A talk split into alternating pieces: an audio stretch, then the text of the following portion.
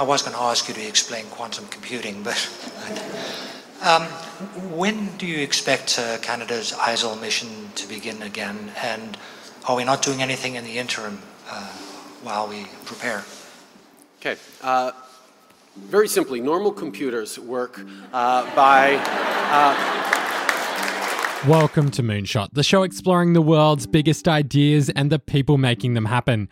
I'm Christopher Lawson. And I'm Andrew Moon. And you're listening to a press conference from 2016 where Canadian Prime Minister Justin Trudeau was jokingly questioned about the quantum leap that is taking place in the computing world. And it turned out that he wasn't quite ready to let that joke slide. No, no, no, don't. Don't interrupt me. When you walk out of here, you will know more. Well, no, some of you will know far less about quantum computing, but most of you, normal computers work uh, either there's power going through a wire or not. It's one or a zero. They're binary systems. Uh, what quantum states allow for is much more complex information to be encoded into a single bit.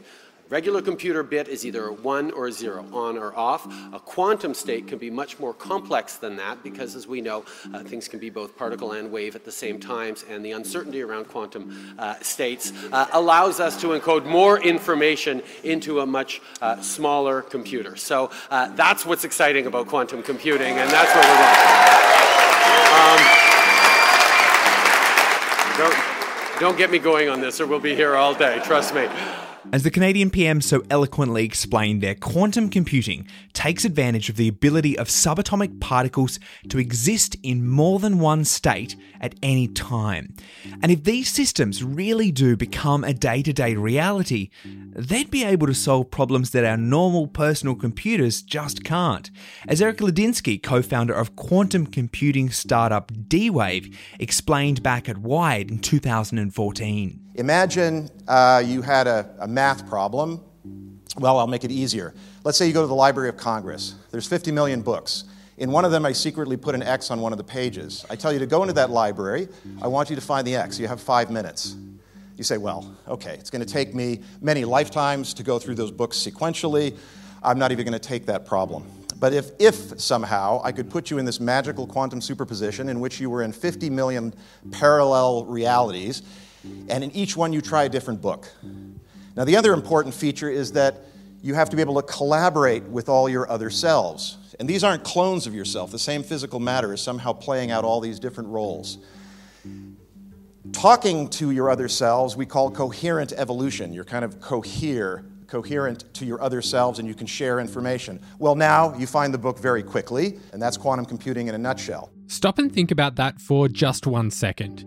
From weather forecasting to artificial intelligence, chemical engineering, and drug design, quantum computers have the potential to completely change the way that we think about solving complex problems. But how far away are we from really seeing quantum computers used to tackle the world's biggest, meatiest problems?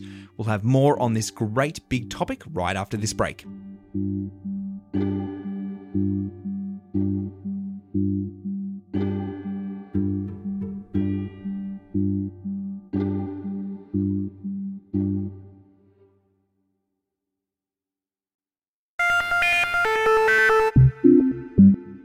The basis of today's computing is we think that uh, any problem is sort of solvable with a supercomputer as long as we have enough memory or we have enough CPU or we have enough time to solve that problem. There are actually certain problems that these classical computers will never be able to solve. This is Anna Fan, a researcher for IBM based in Melbourne. IBM has been doing an awful lot of research in the quantum computing space. This topic is very much a buzzword in technology circles at the moment, but what exactly is it? To understand, we actually need to know how our existing computers, including the phone in your pocket, work right now. You heard this earlier from Justin Trudeau's impromptu explanation, but most computers store information in binary units called bits, which can take a value of 0 or 1. It's kind of like having many on and off switches that control a device. Now, this system works really great for traditional computing. However, a quantum computer uses qubits, which are created using atoms or photons, and can then store that information in many different states. As you scale up the number of qubits, the power of your quantum computer scales also, allowing you to solve more complex problems and algorithms. And that's a really important point to understand. Quantum computing isn't about making the next iPhone 100 times faster. Quantum computers are really about solving for big, complicated problems. Multiple qubits is where the power comes from. This is Alberto Peruzzo. He's head of the Quantum Photonics Lab at RMIT University in Melbourne. When you have uh, um, to identify a, a, a qubit, uh, you need uh, two parameters. To identify four, two qubits, you need uh, four parameters. And then every time you, you add uh, a, um, a qubit to your uh, you know, string uh, of information, you basically encode, uh, you double the encoded information in that. Uh, and that's where the power comes from. So if you have three bits, uh, you need three parameters. But if you have three qubits, you need eight parameters. And it's this ability to rapidly increase the number of parameters available in the system that allows quantum computing to solve for some of nature's greatest and most complex problems. There are problems uh, in, in chemistry and physics that uh, even if you had a, a computer of the size uh, of the size of the whole planet, uh, you would never be able to solve. So it's just at some point uh, you can make a problem that is big enough uh, that rules out any mm, any cap- capacity that we could ever think about performing with these classical methods. An example of such is simulating simulating molecules down to their most fundamental interactions. So consider sort of uh, caffeine in your cup of coffee. Um, this is surprisingly this is complex enough that it takes sort of 10 to the 48 um, classical bits to try to simulate and understand that. So that's uh, 10 to the 48 is sort of almost uh, all of the atoms on Earth at the moment. But on a quantum computer, this would only take about 100, uh, 160 to 200 qubits to understand. And if after all of that you're still confused about the idea of a qubit, you wouldn't be alone. We've been looking at this topic for a while now and it's still pretty confusing. So here's Will Zeng, Director of Evangelism and Special Projects at quantum computing startup Rigetti, to explain. You should think about it as sort of the amount of memory you have in your quantum computer. Uh, and, and, and by that, I mean, it's actually not the only thing you'd use to measure the performance of a quantum computer. Like when you look at a laptop, you're not just looking at your hard disk, you're looking at your RAM, you're looking at your clock speed, you're looking at a whole bunch of different parameters. And when you look at a quantum computer, it's the same sort of thing. Um, you want to look at the number of qubits, the quality of those qubits, um, the way they're connected matters as well, and then other features like their clock speed and the latency with which you can access that quantum computing system.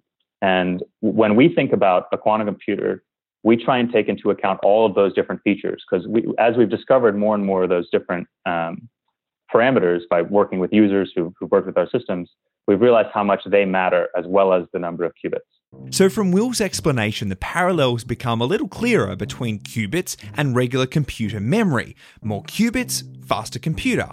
But it's not the only factor. Now, these qubits can come in many different varieties and forms based on the technology and the types of molecules that a company might use in development. As Will just mentioned, the number of qubits might be important, but what's also valuable is the quality of those qubits, how those qubits are connected, and what they're made from. As an example, you could use uh, trapped ions, you could use uh, atoms, you could use uh, superconductors, you can use uh, particles of light, which are called photons. And depending on which technology, which which particle you you're gonna use, uh, you might uh, face different technological issues. So this uh, basically branches uh, out into different uh, research fields. They all want to build a quantum computer, but they have different approaches. It's a bit like using different materials to to build a chair or a table. And then there is a uh, a little bit of competition between these dif- different particles. My group uh, is f- specialized on using photonics, so we use uh, we encode quantum information in states uh, of single photons, which are single particles of light. Now, Alberto says while there are significant challenges with using photons in quantum computing, the big advantage will be when it comes to networking these systems, because using photons, you'll be able to connect multiple quantum computers and send information easily between them. Photons are flying qubits, so a photon light moves very fast and if you put in the right material will maintain its properties so you can send quantum information across an optical fiber or through air very, very far with minimal noise. If you try and do the same uh, on other particle with other particles, it would be impossible. Unlike Alberto's team at RMIT, over at IBM, they're using superconducting qubits, which is what many companies, including Rigetti, are also using. And they've been able to make significant advancements in this technology. And in that space, we've been able to create more and more qubits over the years and connect them and try to uh, run more algorithms and more complicated algorithms on them. Because quantum computers are great at solving for complexity, they're perfect for a research environment. And everyone we spoke with for this episode says the future involves having both quantum computers and regular computers sitting side by side because they both have their own strengths. We cannot really tell if you know in the next few years we will find more applications of quantum computers. But as of now we don't expect to be able to run you know microsoft word uh, on a quantum computer. But if you're gonna de- you know detect a disease or uh, predict uh, you know the behavior of a, of a drug that could be um, they, they, they, will definitely have an advantage. You might not be surprised to know that there actually aren't that many quantum computing systems around, and that's for a number of reasons. Not only is the process of creating qubits incredibly complex, to actually operate one of these systems at an optimal level, you need to keep it in an environment as close as possible to absolute zero. We build these systems and we put them into something called a dilution refrigerator, and these actually work at uh, sort of 15 to 20 millikelvin. So that's, you know, 15 to 20 millikelvin above absolute zero. That's actually colder than outer space. And so that is needed so we can actually control these systems uh, to the extent that we need to do these computations. And for those of you playing at home who may not remember temperature conversions from science class, my hand is going up. Absolute zero is equivalent to minus 273.15 degrees Celsius or minus 459.67 degrees Fahrenheit, which is pretty darn cold. And to keep the system running at that temperature requires an awful lot of gear.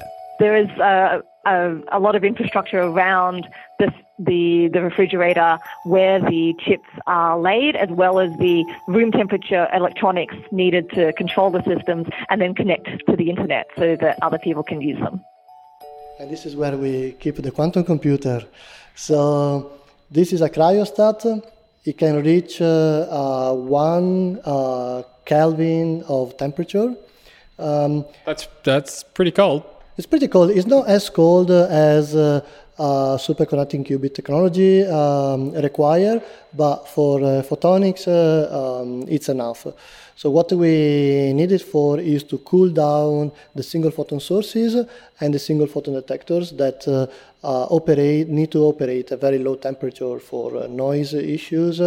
Um, and because our detectors are based on superconductors, the superconductor needs to be cooled below their critical temperature. And when a photon gets absorbed by this superconductor, it brings the superconductor into conductor, and you can use this to monitor the presence of the detection of single photons. It looks like something that you might see in like a almost like a sci-fi sort of film or something like that. Yeah. So this um, this cryostat uh, contains a number of shields that uh, uh, basically separate uh, stages of cooling and also protect from uh, external radiation the devices and uh, it also contains uh, a large number of uh, electrical and optical connections that we can then use to access the chip at the bottom of the cryostat. Now, Alberto says that the size of the machinery needed to house the quantum computing chip can be tens of square meters in size, all for a chip that measures just a few centimeters. So, in the end, you're probably not going to have a quantum computer sitting on your desk at any point in the near future. But that won't really matter because IBM and Rigetti are both working on building ecosystems for researchers and developers to use these quantum computers remotely. And we'll take a look at these systems right after the break.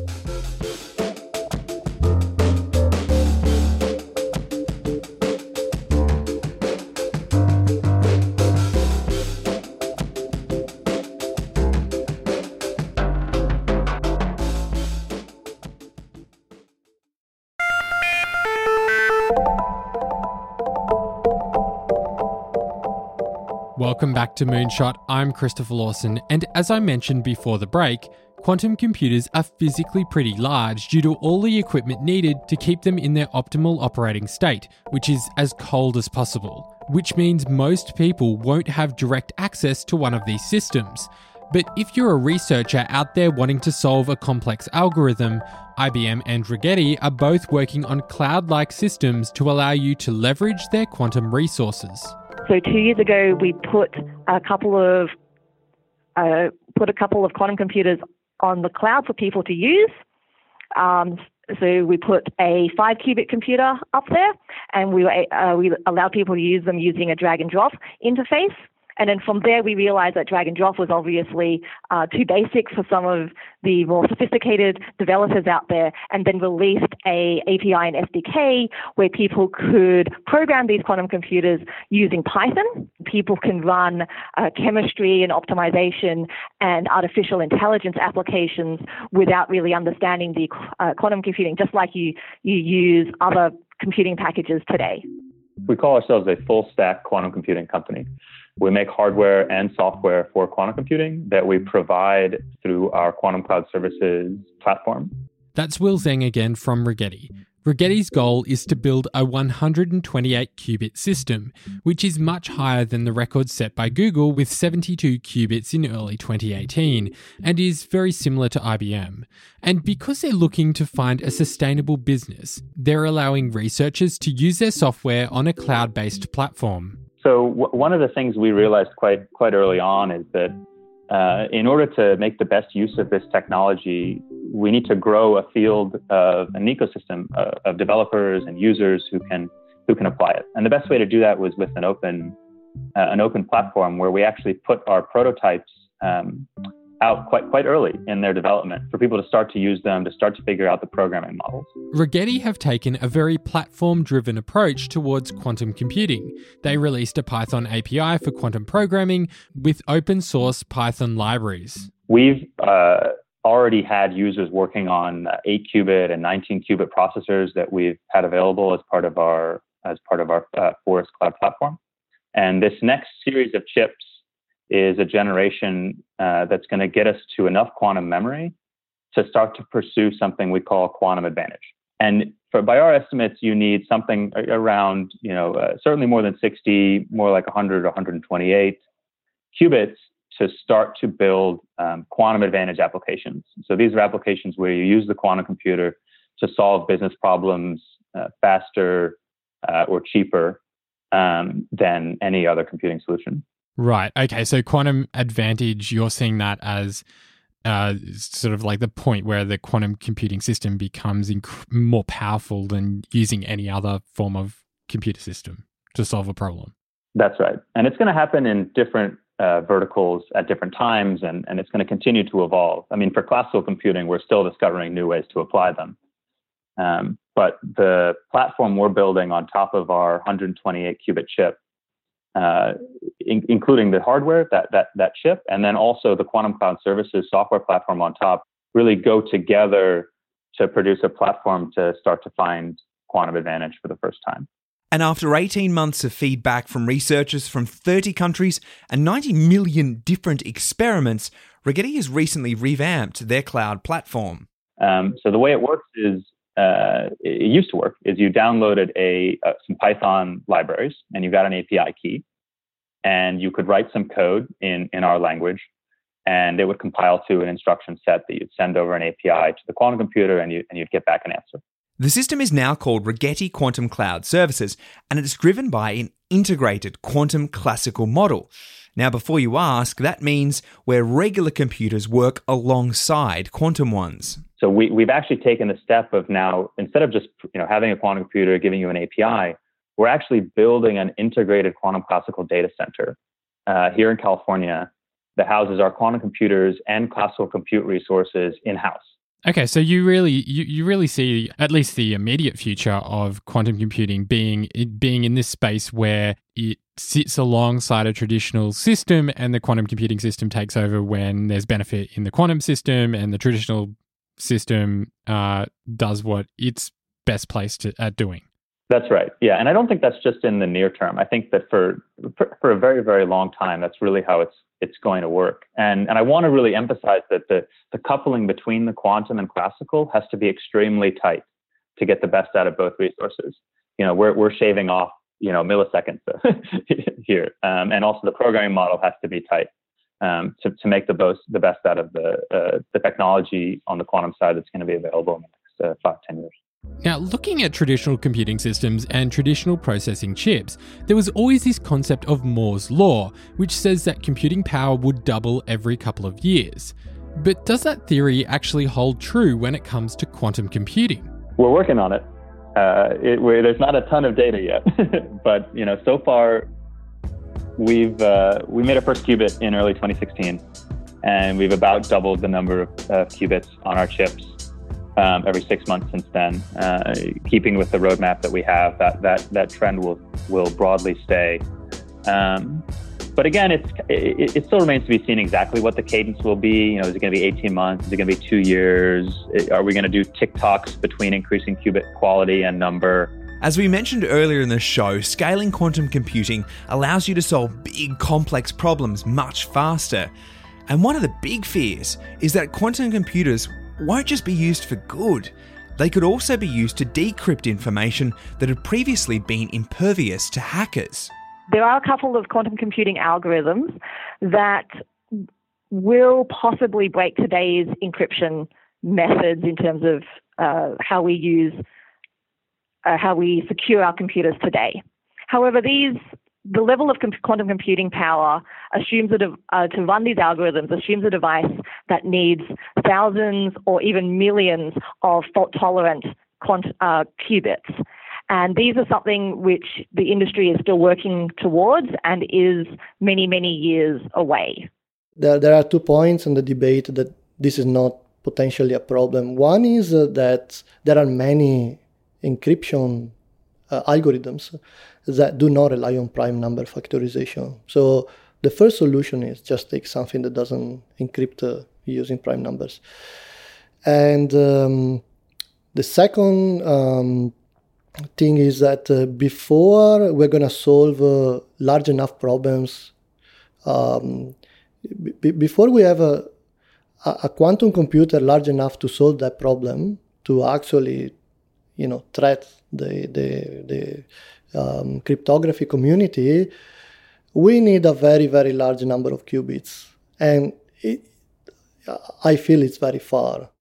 Despite the very remote possibility of breaking encryption, the community is already talking about ways to protect data in a quantum computing world. Within the last year, uh, NIST, the National Institute for Standards and Technology in the United States, which maintains the uh, cryptography and encryption standards, you know, put out a call asking for quantum secure encryption methods um, to look to see how they can update encryption standards to be resilient to quantum computers, even though uh, relevant size quantum computers for that application are, are still decades out.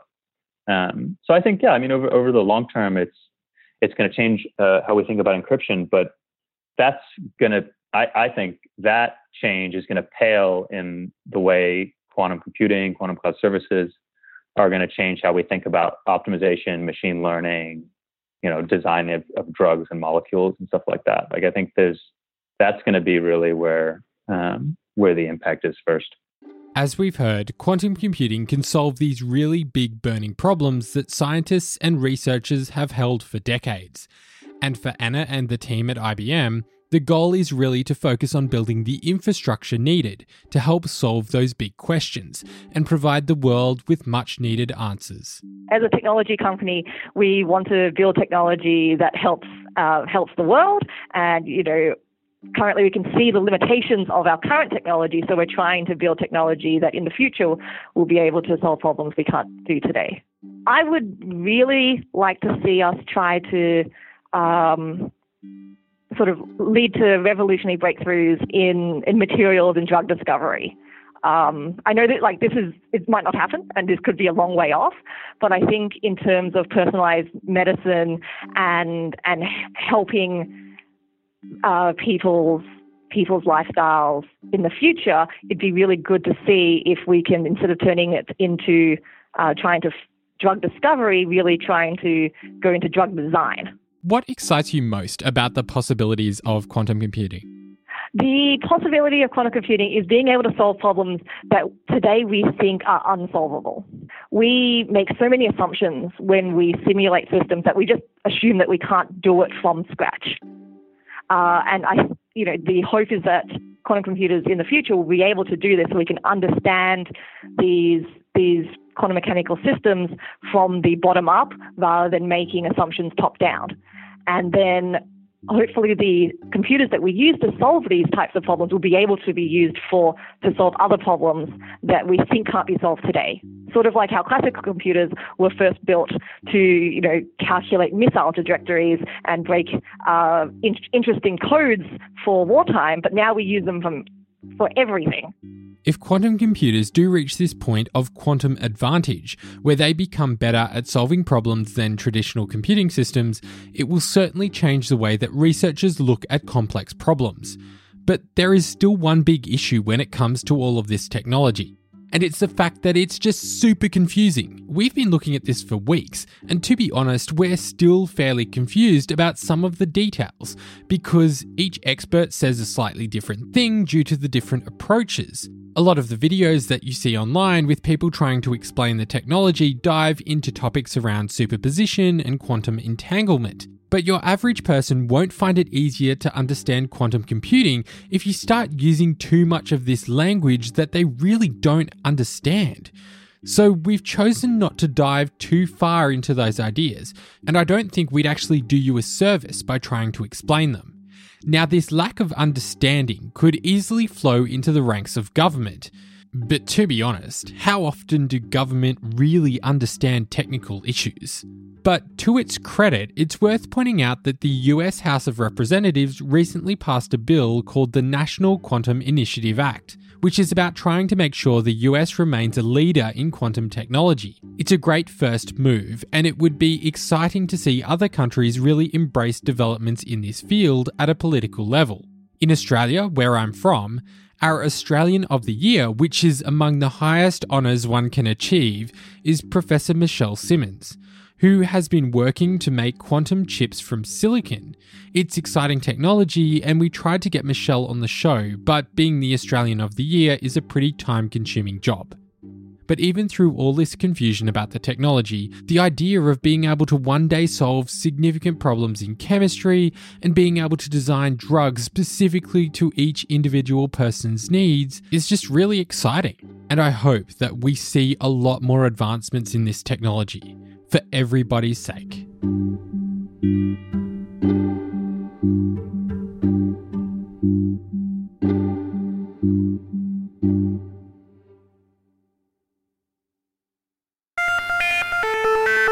This episode of Moonshot was hosted by me, Christopher Lawson, and also Andrew Moon. Research and scripting by Mahali Akata. Our cover artwork is by Andrew Millist, and our theme music is by Breakmaster Cylinder. And before you go, we know that many of you really love the show and want to see it continue. So please help us out by sharing the show with at least one person. And also, go ahead and leave us a five star review on Apple Podcasts. It really helps us build our audience and keep the show sustainable. Thanks for your time. Join us again next week for another episode of Moonshot.